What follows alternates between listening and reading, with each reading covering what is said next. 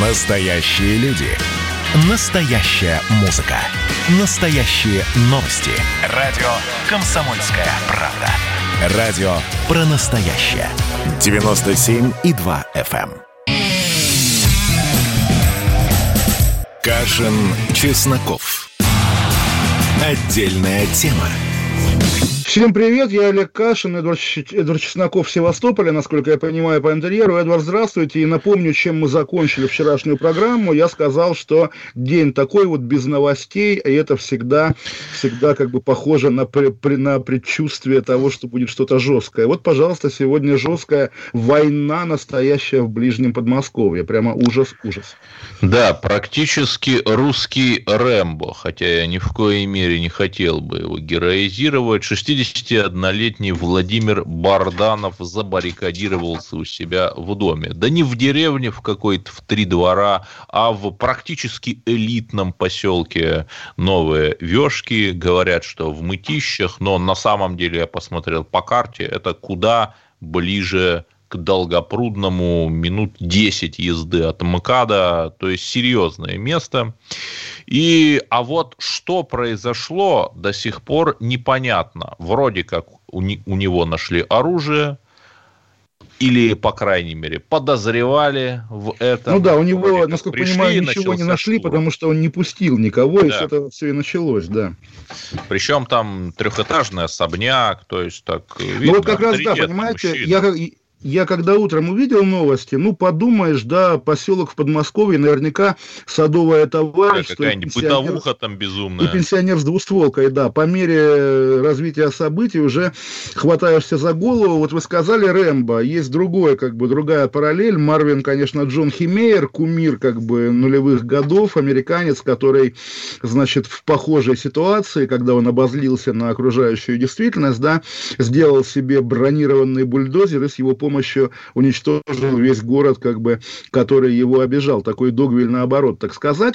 Ну, в общем, да. И на самом деле, вот действительно, несколько соображений для, наверное, такой ситуации, когда хоть и вооруженные до зубов, более того, и, наверное, стоит попереживать за этих животных, у него же там жили медведь, да, тигр и крокодил. Да-да, зайцы, тигры, очень... крокодилы. Они живы-то вообще? Я помню, как при штурме Учитывая, что там начался пожар, ну вот да, хотя бы крокодил выжил. Помню, при штурме Кенигсберга было же указание Сталина бегемота не трогать при штурме зоопарка, поэтому там все животные погибли. Уцелел только старейший в Европе бегемот, еще барсук и лама, по-моему, или лань. Так вот, и действительно, вы очень точно сказали про элитный поселок, потому что журналист Ралдугин из газеты «Собеседник» сделал подборку, кто там живет, и это тоже прямо ого. Бывший глава ГУВД Москвы Анатолий Якунин, сейчас замначальник ОФСИН, начальник главного управления управления собственной безопасности МВД Александр Макаров, экс-начальник УВД по ЗАО Москвы Андрей Пучков. И, в общем, действительно, и даже на заре поселка там пробовал себя в качестве дачника незабвенный Виктор Золотов. Правда, это было давно. В общем, действительно такое ощущение, что вот был в поселке один не силовик, и как-то, соответственно, теперь его там нет. Насколько понимаю, пока нет окончательных данных, не нашли тело, но он не мог не погибнуть, потому что дом сгорел. И, конечно, эта картинка, когда задержали задержание или даже обыск в итоге заканчивается такой полноценной войсковой операцией со спецназом и чуть ли не бронетехникой. Это, конечно, так. абсолютная картинка из а, Дагестана, где потом нам рапортуют... правда. Мы говорили, кстати, о дагестанизации России. Ну, Комсомольская правда выяснила арсенал оружия. Пистолет Grand Power Т-10, охотничий карабин Аншутс, ружье охотничье МЦ-109, винтовка охотничья с нарезным стволом, охотничий карабин Blaser Р-93, и это далеко не полный перечень. Ну и, конечно, да, естественно, его судьба, причем уже какие-то журналисты, возможно, та же «Комсомольская правда» выяснила, что и в советские годы он был фарцовщиком, потом, значит, с этого все началось, откуда столько оружия, у него был ЧОП, и тоже понятно, что я примитивно мыслю, да, ассоциации первого порядка, но что такое подмосковный ЧОП, какие у нас, Эдвард, с вами есть знакомые деятели подмосковных ЧОПов, у которых отжимали бизнес? Естественно, семья Геннадия Гудкова, и тут можно порадоваться, наверное, что как раз Геннадий Гудков был более, так сказать, мирный человек, он также мог, наверное, устроить такую круговую оборону. Но, естественно, можно шутить, но давайте мрачно шутить и пошло, наверное. Но давайте еще раз скажем. Действительно, вот спецназ «Рысь», который, ну, наверное, там как-то себя проявил, хотя когда при штурме э, ранение получает боец, ранение от, от одиночки вооруженного, да, это, наверное, тоже показатель качества процедуры. Но какой самой... арсенал-то у него? При ну, этом да, он да, сидит да. на подготовленной, закрытой позиции. То есть тут я бы наших росгвардейцев там или кто это делал, не стал бы... Ну, так... Называется, да, спецназ «Рысь», по-моему, да, росгвардейский. Но на самом деле, конечно, когда есть такой тоже уже риторический штамп, это вот они только с детьми и женщинами на митингах воевать умеют. В очередной раз как бы этот штамп подкрепляется практикой, потому что действительно в ситуации, когда ты пришел к человеку обыскать его дом, а в итоге все заканчивается пылающим этим поселком, да, ну, наверное, как-то можно тщательнее работать, господа силовики, хотя я здесь себя чувствую так, что называется, банальным, да, который человек, который обличает Росгвардию. Понятно, что да, это не Но лучше. заметьте, у стрелка Барданова нашлись две гранаты, каковые он метнул в силовиков. Я не думаю, что у силовиков было такое оружие.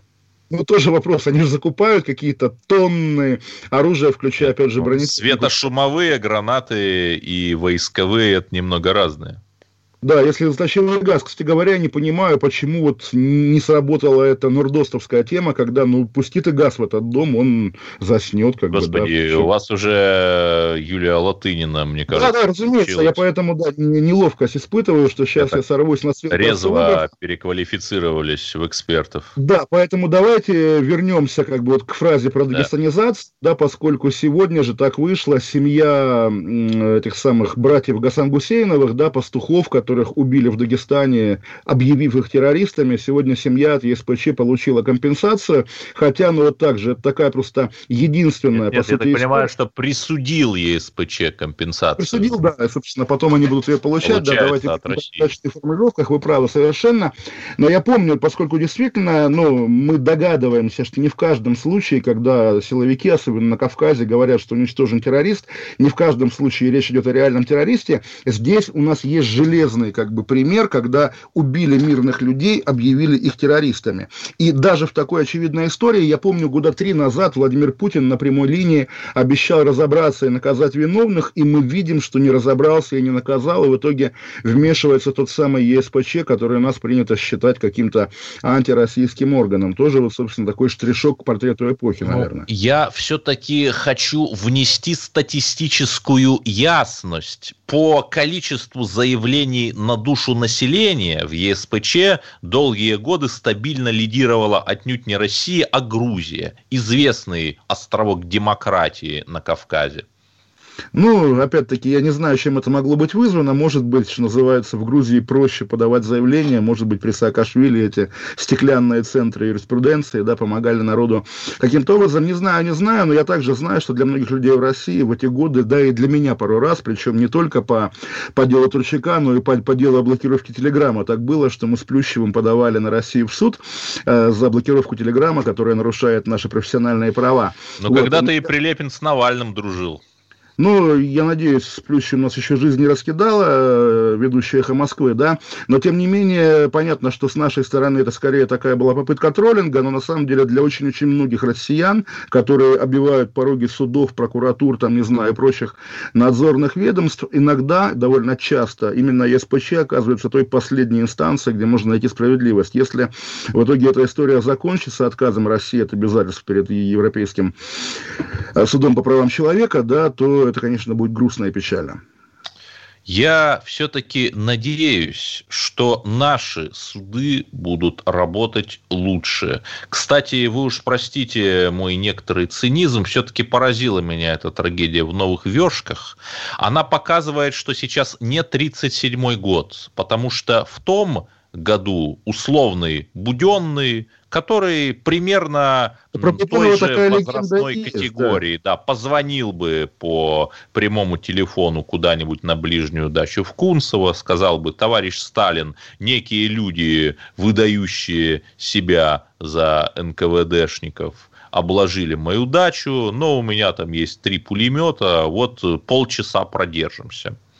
Да, э, эта легенда, понятно, она действительно имеет право на существование, и да, вот получается человек такой, ну, мы видим, что у него нет телефона к товарищу Путину, по которому он мог бы позвонить, но и слава богу, что нет, хотя я думаю, если в этом человеке ковыряться, окажется, что его соседи по этому поселку не просто соседи, но и партнеры, может а быть... у них, наверное, какой-нибудь поселковый чат в WhatsApp есть, знаете, соседский Да, чат. конечно, конечно, обязательно. Сложно не, ну, опять-таки, по всему, что о нем пишут сегодня и говорят, человек был, наверное, уже можно говорить, был не очень дружелюбный, не очень общительный и не такой, как бы... 150 а... тысяч рублей просроченных налогов у него нашли, видимо, в базе судебных приставов.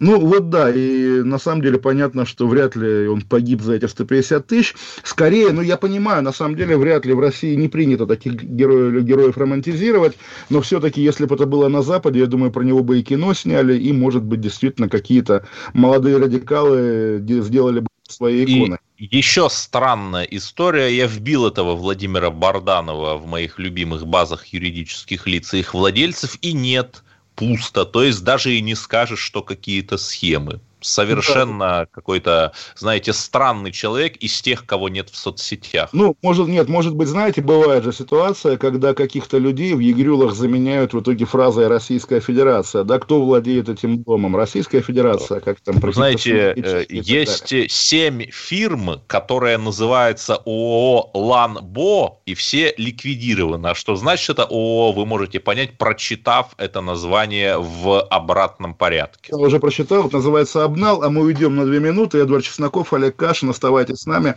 Вернемся через две минуты, и будем говорить поговорим о, о мигрантах. О мигрантах, конечно, и Путине, и Путине. Кашин, Чесноков. Отдельная тема. И давайте мы сейчас э, проведем ну, достаточно объемную беседу про...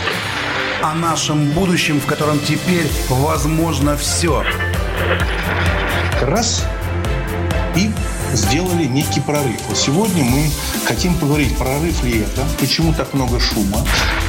Вся страна слышала об этом. Есть те, кто смотрят в небо и мечтают о звездах. Комсомольская правда. Это радио.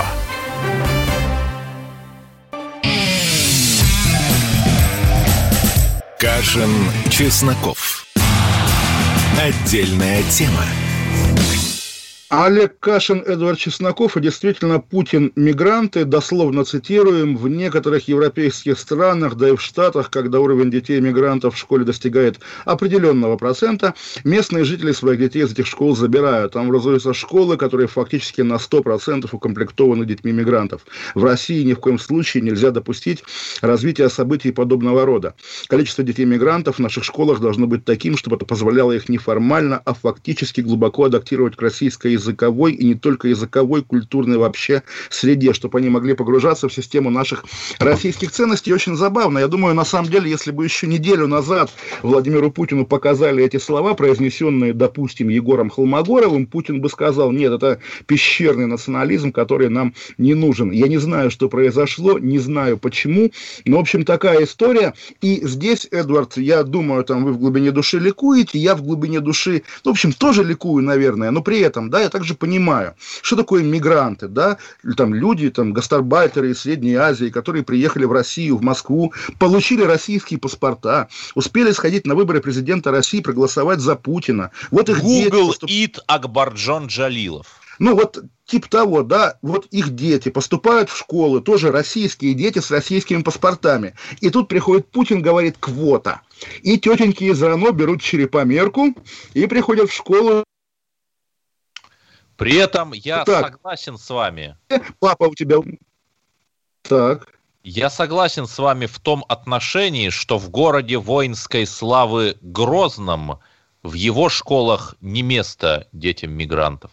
Ну, разумеется, да. Естественно, мы понимаем, как бы, что при этом Чеченская республика, как не только она, довольно жесткая этнократия, в которой, в которой чужакам не место, а Москва как бы мировой мегаполис. И, наверное, да, вот у нас, когда говорят, а вы знаете, что в Европе, на Западе есть классы, где только одни сплошные мигранты. Я тоже, естественно, как отец, как кто угодно, да, думаю, да, представить себе, заходишь в класс, а там одни, как бы там дети с имена, самым популярным именем Мохаммед говорят Аллах Акбар, ужас, ужас, как я своего ребенка туда Наподобие отдам. тех, что Самуэля Пати убили учителя во Франции. Например, да, но при этом думаю я дальше, погоди, Олег, а твой ребенок, он кто? Он такой же мигрант по всем как бы признакам, бумагам, и даже гражданства никакого, кроме российского, у него нет. И, естественно, я понимаю также, что вот английский язык моего шестилетнего ребенка, который возник не из общения в семье, потому что мы только по-русски говорим, а строго в школе, вот он пришел, не умея, по сути, говорить по-английски, но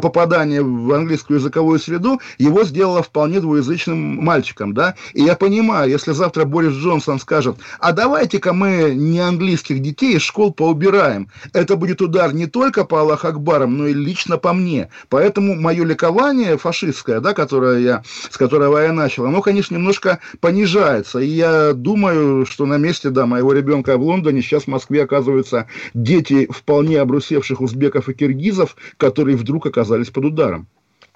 Да не знаю, я вот э, тоже верю, что есть такая вещь, как единая политическая нация. Политическая, которая зависит не от разреза глаз или цвета волос, а от того, отождествляет ли человек свое будущее с будущим страны. Кому интересно, погуглите, какой национальности был известный террористический проповедник Саид Бурятский.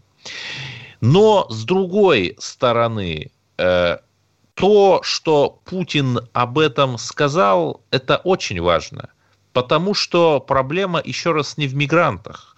Проблема в том, что этим мигрантам, да и всем другим детям мы не можем дать какого-то внятного концепта, помимо Великой Отечественной войны, но даже она не работает. Опять же, последние события, там поджог школьниками статуи воина-освободителя, постоянно школьники то пожарят шашлыки на вечном огне, то затушат его снегом. Вот с этим надо работать. С запрещенной организацией АУЕ бороться. Хотя которая, которая согласитесь, Эдвард, ни религиозного, ни тем более этнического налета не несет. Это как бы, ну не сказать организация русских детей, организация постсоветских детей, лишенных как раз вот этого реального нового коллективного «мы», неважно какого, можно говорить «мы поклонники Моргенштерна», да, или «мы пользователи ТикТока». Нет, абсолютно ничего нет, кроме того, что да, мы будущие уголовники.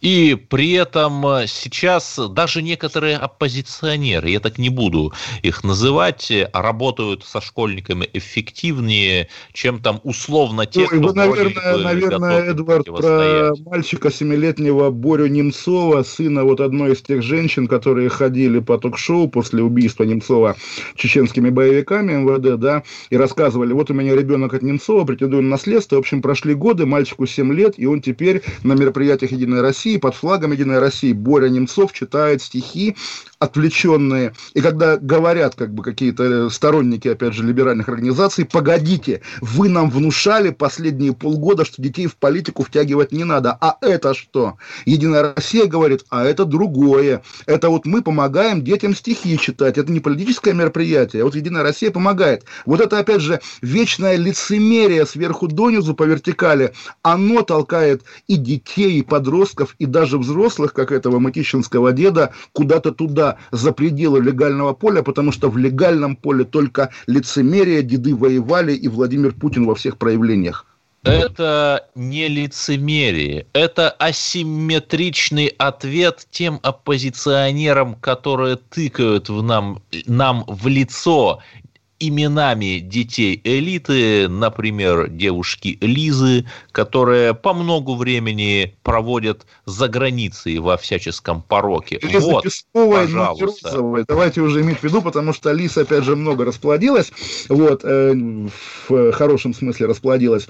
Вот, но на самом деле, да, я понимаю как бы вас, но также понимаю, что, естественно, российское как бы и общество, и российский политикум живет последние годы уже довольно давно в неестественном кризисном состоянии, когда действительно та немногочисленная часть, там, условно говоря, вестернизированных либеральных граждан России, по сути, лишена права на политическое представительство, потому что, как бы, вот сейчас режут, как бы, хвосты навальнизма, да, папу Ивана Жданова посадили. Ну, какое политическое представительство ну, лишено права? Ксения Собчак, сколько вот, вот, э, это, если мы на радио, да, как известная старая шутка про советское радио, слушайте песню «Валенки», да, и не выпендривайтесь. Вот здесь буквально, вот вам Ксения Собчак. Если вы за либералов, то вы за Ксению Собчак. Нет, опять-таки, у этой части общества, о которой мы говорим, другие лидеры, и, к сожалению... Так, пожалуйста, не нравится Ксения Собчак, Явлинский, Титов, и весь спектр у вас. Вы знаете, да, сегодня по интернету ходит, ну, действительно, оригинальный, подлинный бюллетень выборов президента 2000 года, все такие молодые, да, Владимир Путин, 48-летний, и вот набор людей. Титов был другой, губернатор Самарский, да, но был Тулеев, была Элла Памфилова, и, в общем, все на самом деле живы, кроме Снеслава Говорухина, и на самом деле, когда вот мы обсуждали, а за кого там вы сегодня... Да, за этом... кого мы сегодня? Называется. Остальные... За Говорухина, за Говорухина. Безусловно. А между тем, вот вы так ехидненько поплевываете на Россию, а в Германии правительство ищет возможность запретить поездки немцев за границу на пасхальные праздники. Немцы очень любят летать на Майорку. Ее даже называют там, по-моему, 17 или 18 федеральной землей Германии. Так запретили туда Вы летать. знаете, в моем родном городе, который сейчас называется Калининград, до войны назывался иначе, и был германским, немецким, а в свое время, недавно совсем, восстанавливали мемориальную доску довоенную, на немецком языке была написана такая правая доска «Немцы, не забывайте о своих колониях». Вот это, наверное, оно, да, и Майорка то же самое. Не, ну здесь все, все тяжело, и на самом деле сегодня кто-то из официальных лиц российских, а кто Голикова, наверное, да, сказала, что стоит ждать третьей волны коронавируса, коронавируса. Э, можно прогнозировать, придется ли в России вводить, наконец, еще один локдаун после прошлогоднего, но, я понимаю, настроения для этого нет ни у кого. Третья волна, да, россияне готовы к третьей волне, потому что кто хотел, тут привился, кто не хотел, тут умер, как бы, и все довольны. И при этом инфографика из интернета, еще раз специально для борцов с фейками, из интернета, но, наверное, ее как-то можно проверить. В Италии убыль населения за прошлый год крупнейшая за последнее столетие, 400 тысяч человек со знаком минус. Вот не знаю, то ли коронавирус, то ли просто эхо Второй мировой войны прилетело.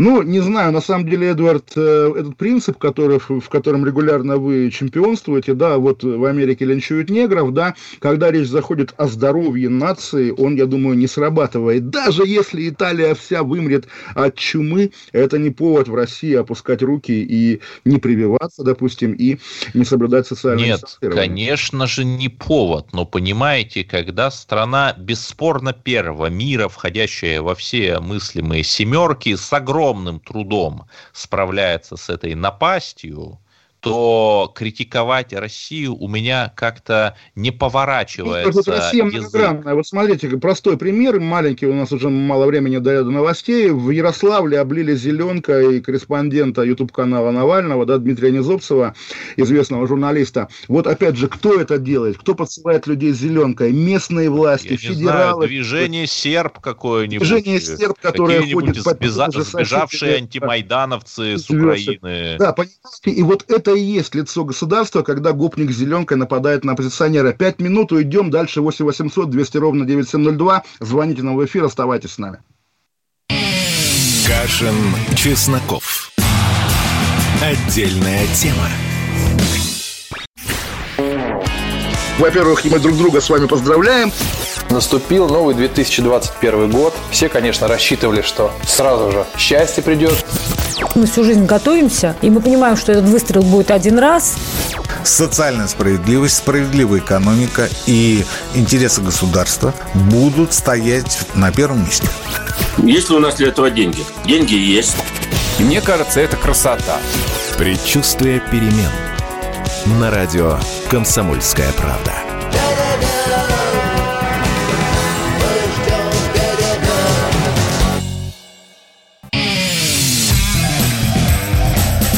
Кашин, Чесноков.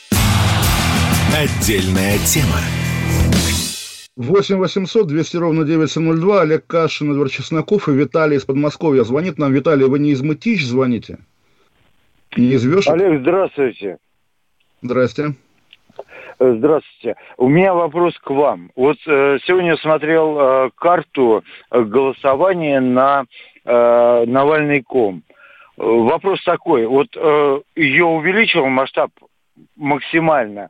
И вижу, что ни в Европе, ни в Англии, ни в Германии, где лечился Навальный, ни одного голоса нет. И перетащил карту, посмотрел, в Америке тоже ни одного голоса Зато нет. на Новой Как- Земле были. Ну, там Как вы считаете? Да, на Новой Земле, да, в этой, э, в Ледовитом океане было 658 голосов. Вот у меня вопрос. Вы как, как вы считаете, почему Европа не голосует за Навального, хотя ЕСПЧ... Виталий, вот я не понимаю, на самом деле, спасибо за звонок, за вопрос, но все-таки что у людей в головах? А почему какие-то люди в Европе должны митинговать за российского политика Навального? Это российская тема. Регулярно вообще Российский они митинг. выходили с э, такими очень удобными митингами, потому что я сомневаюсь, что немецкая полиция будет разгонять Навальнинги с Нет, ну, это сложный отдельный разговор про российских оппозиционеров в Европе, которые на самом деле оказываются в нескольких сразу таких гравитационных полях политики, а вот рядом с нами украинцы, которые говорят, что Крым не наш, там еще что-то, и в итоге ничем хорошим не заканчивается. Слава богу, что никто не отмечается из-за границы на этих картах, это бы давало козырь буквально пропаганде. Есть ли еще какой-нибудь звонок у нас? Юрий из Москвы. Юрий, здравствуйте.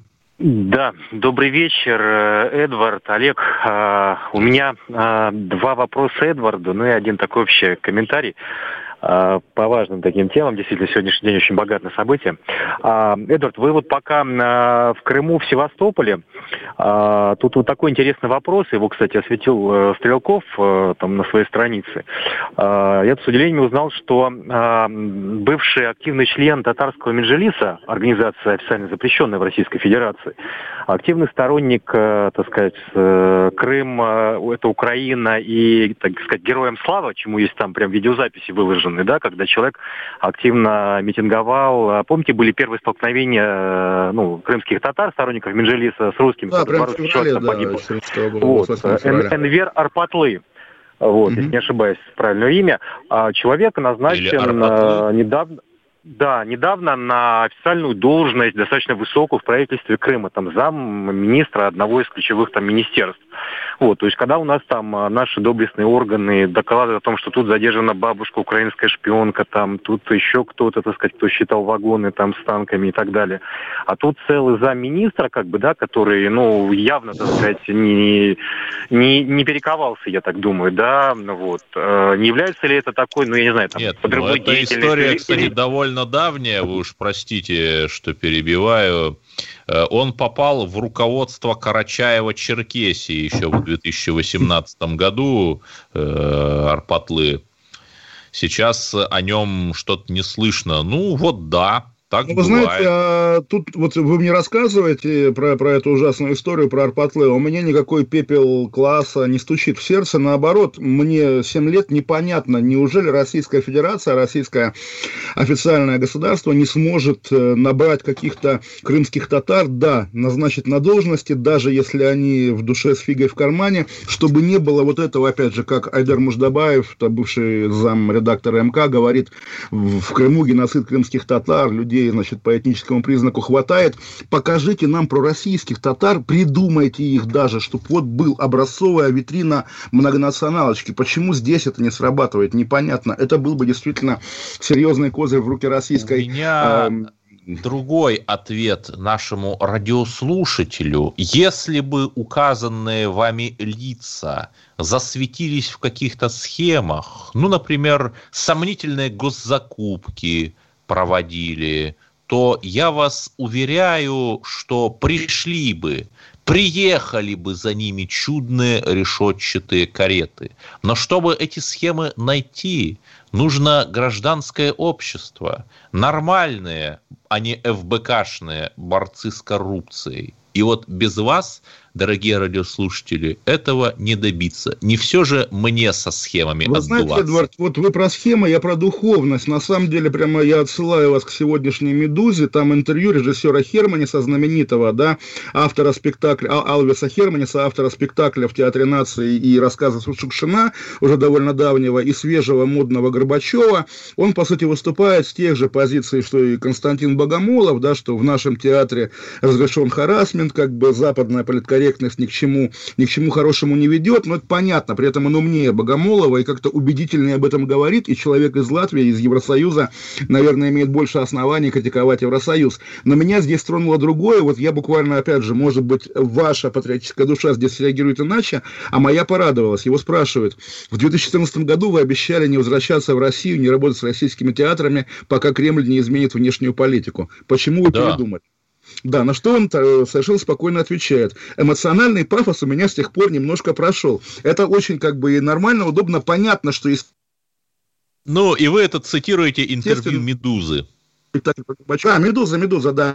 Если бы в Риге шел спектакль с латышскими актерами про Горбачева, было бы такое локальное местечковое событие. Здесь действительно юбилей Горбачева гремит, и спектакль с Мироновым и Щелпан Хаматовой тоже гремит. И дальше интересно, он говорит, я гражданин Латвии, и нам в Латвии никогда не нравилось, когда кто-нибудь в России рассказывает нам, как жить. Так почему же я должен вам рассказывать, как жить?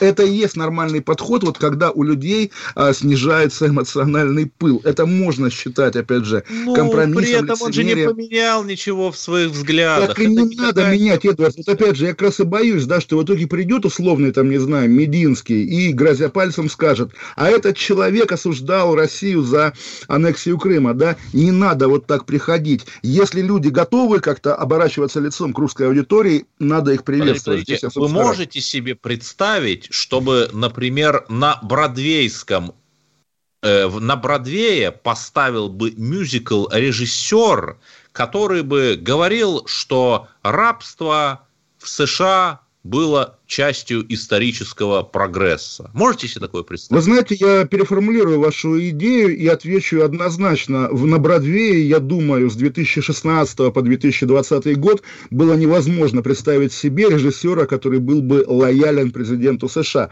как и в Голливуде, как и в газете «Нью-Йорк Таймс». И да, ничего... но есть президент США, а есть повестка, понимаете, некий негласный консенсус э, глубинного государства. А вот интересно, том, да, Эдвард, что в Америке рабство, какой допустим, это консенсус? плохо. Да. В Америке-то, а в Да. России какой консенсус глубинного Крымский консенсус в России. Да, и он Крымский, как да. бы совпадает с казенным консенсусом. Даже Киселев дачу заимел в Крыму. еще до того, как это стало Да. модно, потому что мы помним, что уважаемый Дмитрий Киселев работал на украинские структуры, на украинских олигархов еще в нулевые годы. Это опять-таки к вопросу о переплетенности и судеб и всего на свете. 8 800 200 ровно 9702. Есть... Кто еще раз, Олег? Олег из Люберец. Олег, здравствуйте. Такой у нас Подмосковье, почти новые вешки, только Да, с другой стороны. Москвы. Да, здравствуйте, Эдвард. Вот для вашего сведения, я сейчас вот 30 минут назад залез на сайт ЦИКа посмотреть голосование по референдуму там, где я голосовал. В школе два участка, две соседние улицы. На одном за 90%, на другом за 60%. То есть явная фальсификация. И я сделал такой вывод, что реальный результат примерно следующий. 40% явка, 60% за. То есть всего лишь 25% от списочного состава избирателей поддержали этот референдум. Это вы про поправки Конституции, да, говорите? Да, и в 2024 году, когда Путин будет снова выдвигаться, страна будет разделена по хлеще, чем Америка. А вот Да не не согласен. знаю, да, не сказал бы. Видите, как мы синхронно с Кашиным. Да, в общем, мы такие охранители, но также а, Олегу хочу напомнить историю, которая меня как-то э, и веселит, и радует. Да, вот посадили в Пензе губернатора, да, и заодно проверяют избирательные участки. В его бытность, оказывается, в Пензе не просто воровали, но и фальсифицировали выборы. Понятно, что так везде, но понятно, что вот только теперь, как бы, да. Нет, подождите, не везде. Я абсолютно уверен, что чеченцы, приходящие на избиручастки в городе воинской славы Грозный, абсолютно честно там голосуют, допустим, э, за кого надо, и никто ничего не приписывает. Они действительно в это верят. Чеченцы вне подозрения, естественно, но не одними чеченцами, слава богу, наверное, исчерпывается Российская Федерация. Печальная И новость. Многонациональный российский народ. Да, конечно. Из Ленобласти печальная новость. У нас на строительном заводе завалился на бок строящийся траулер, погиб один рабочий, судьба еще одного неизвестна. Поселок Отрадное Кировского района, на судне работало 80 человек, и как бы вот, да, что называется, понятно, что в 90-е строящиеся корабли не падали, потому что их не строили, но все равно, что называется, печально, и опять же, наверняка кто-нибудь должен быть за это наказан. Есть ли у нас еще звонок? При этом э, нагнетают уже в соцсетях панику, как сообщает «Комсомольская правда», пишут, что якобы погибших был не один человек, а больше, но мы опять-таки призываем не поддаваться на провокации. Ну, к вопросу, да, на самом деле, к вопросу вот о том, что можно считать фейк-ньюсом в наше время, это опять такая самая скользкая тема, потому что главный фейк-ньюс или главная постправда, как правило, это оказывается буквально официальное сообщение, в которое никто на самом деле не верит. Мы сейчас еще раз уйдем на две минуты, 8 800 200 ровно 9702, нужно звонить нам в эфир, Олегу Кашину, Эдуарду Чеснокову, обсуждаем события дня, и, да, вернемся через две минуты, оставайтесь с нами, радио «Комсомольская правда». Кашин, Чесноков. Отдельная тема. А вот о чем люди хотят поговорить, пусть они вам расскажут, о чем они хотят поговорить. Здравствуйте, товарищи! Страна слушает! Вот я смотрю на историю всегда в ретроспективе. Было, стало. Существует человек, который поставил перед собой цель, да, и сделал то, что сегодня обсуждает весь мир. Комсомольская правда. Это радио.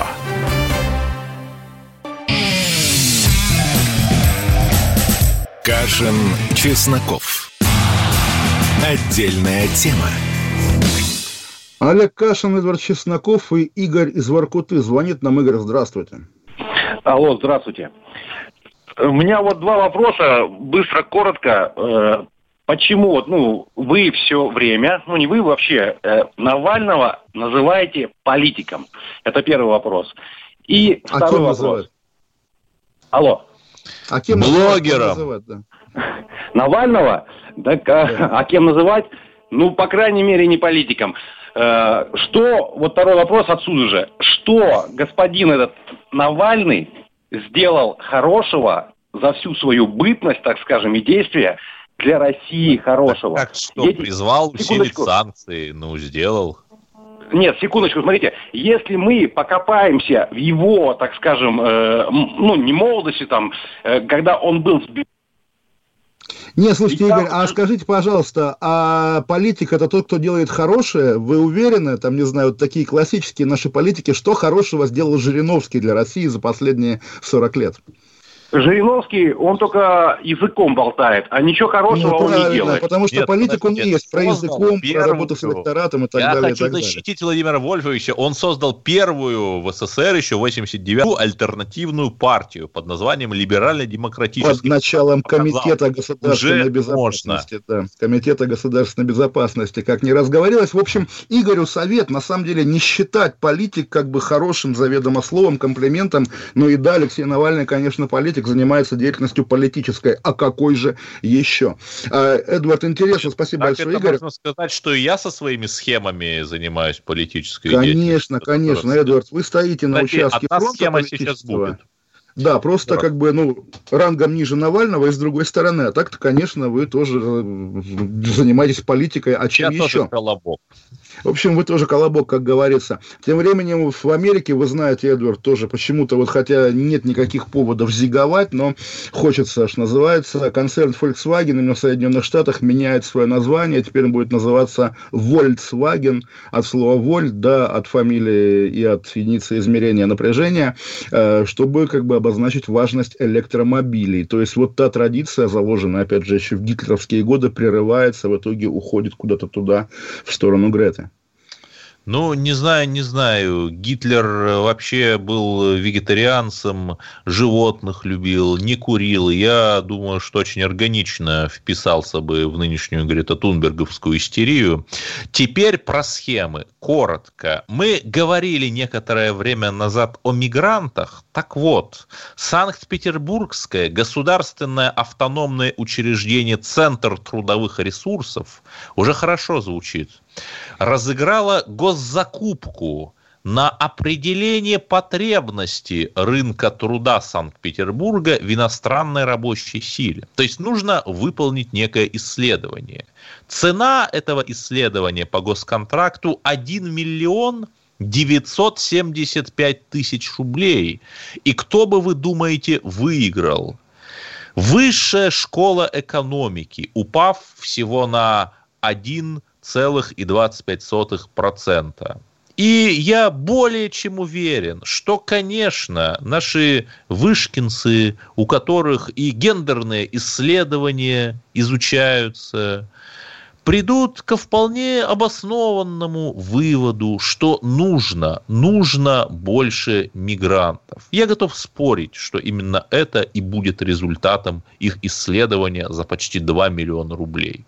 Слушайте, Эдвард, кстати говоря, давайте вернемся к Путину. И вот вы говорите, значит, Вышка докажет, что нужно больше мигрантов, а Путин сегодня имел в виду, что мигрантов нужно меньше, или просто имел в виду, что их детей нужно изолировать от русских так, детей? Вы знаете, был ГДРовский опыт, когда оттуда массово завозили мигрантов из разных стран, из Югославии, там, из Вьетнама работать на текстильных предприятиях, но их завозили вахтовым методом, как рабочих на севера.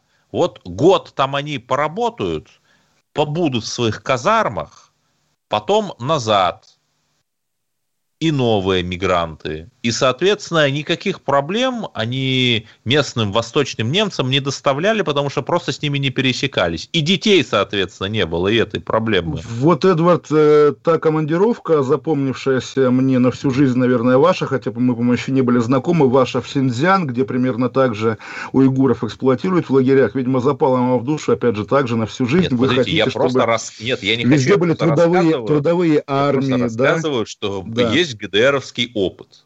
Но это, это тоталитарный и, наверное, бесчеловечный опыт, потому что, естественно, человек хочет жить на одном Нет, месте, конечно, жить с семьей. когда великая Россия своей русской культурой может э, превратить в носителя этой культуры любого человека.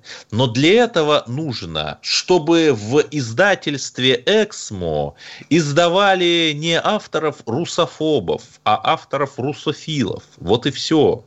Да где вы их найдете, Эдвард, когда Да, все господи, русофилы... да.